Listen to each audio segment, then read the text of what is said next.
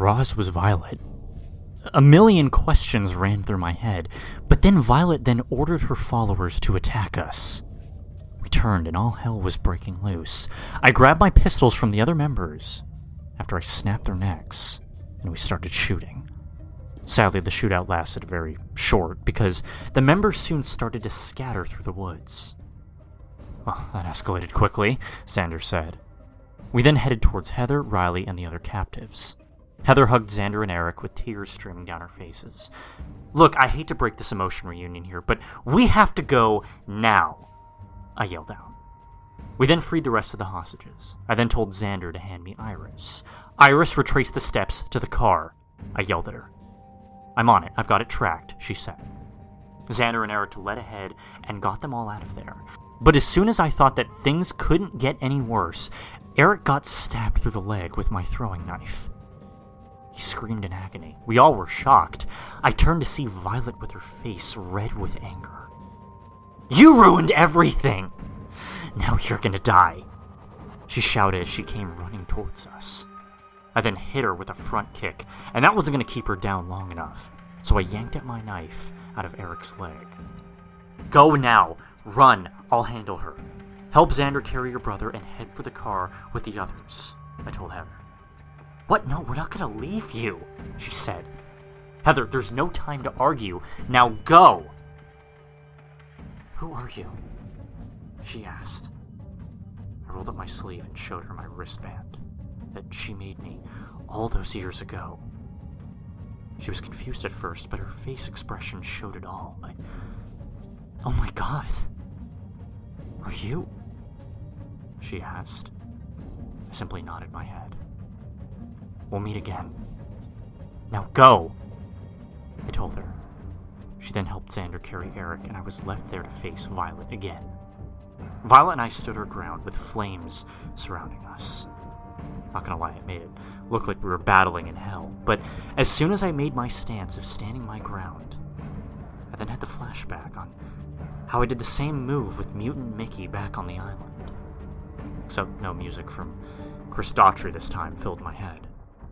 She held onto my Ka-Bar with rage in her eyes. I inhaled and exhaled. We ran towards each other and we fought. But she wasn't as tough as Mutant Mickey, thankfully, but she did put up one hell of a fight. She almost tried to stab me, but failed. I uppercut her in the jaw, and she fell once more, spitting blood from her mouth. I'm impressed, Ghost. You are definitely one hell of a fighter. Now I see what your reputation means after your fight on that island. But I know that you're really Fives.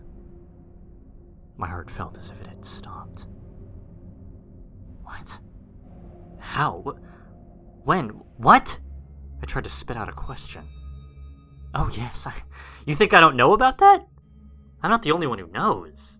You know, there are more of us out there, and we won't stop until your head is off your body.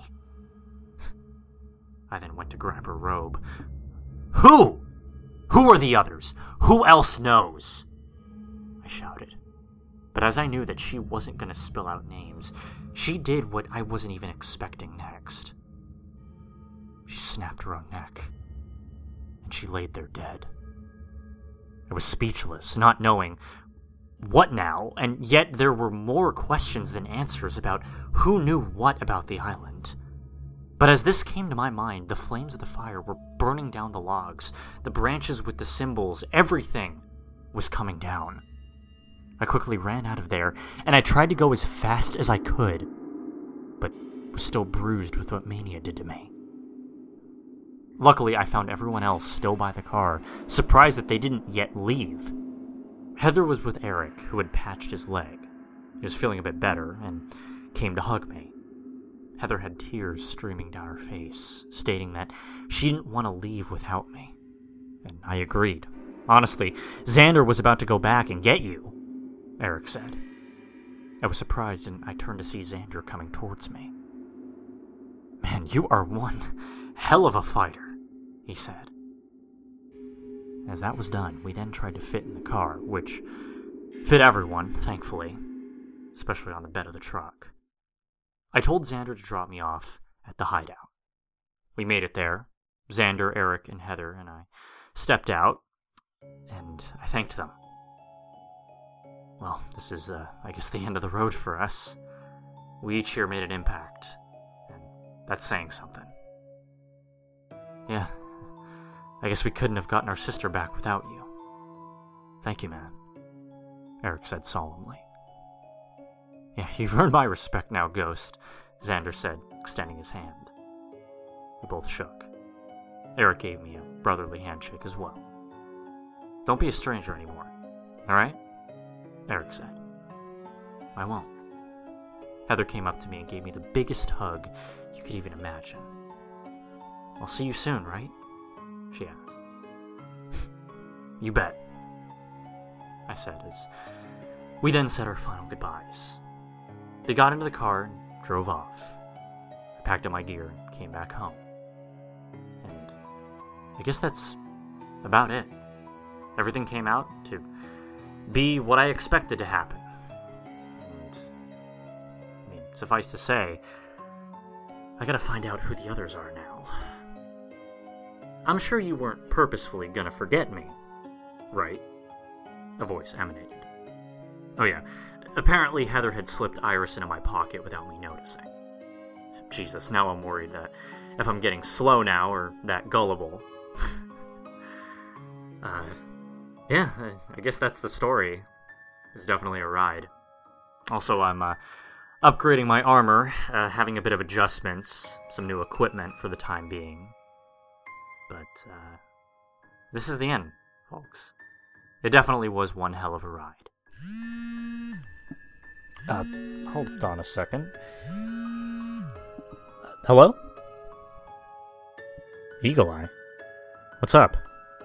W- wait, slow down. What's going on? You created a what? Are you serious? No, t- tell me you're kidding. Who else knows about this? Uh, okay, uh, I'll come stop by.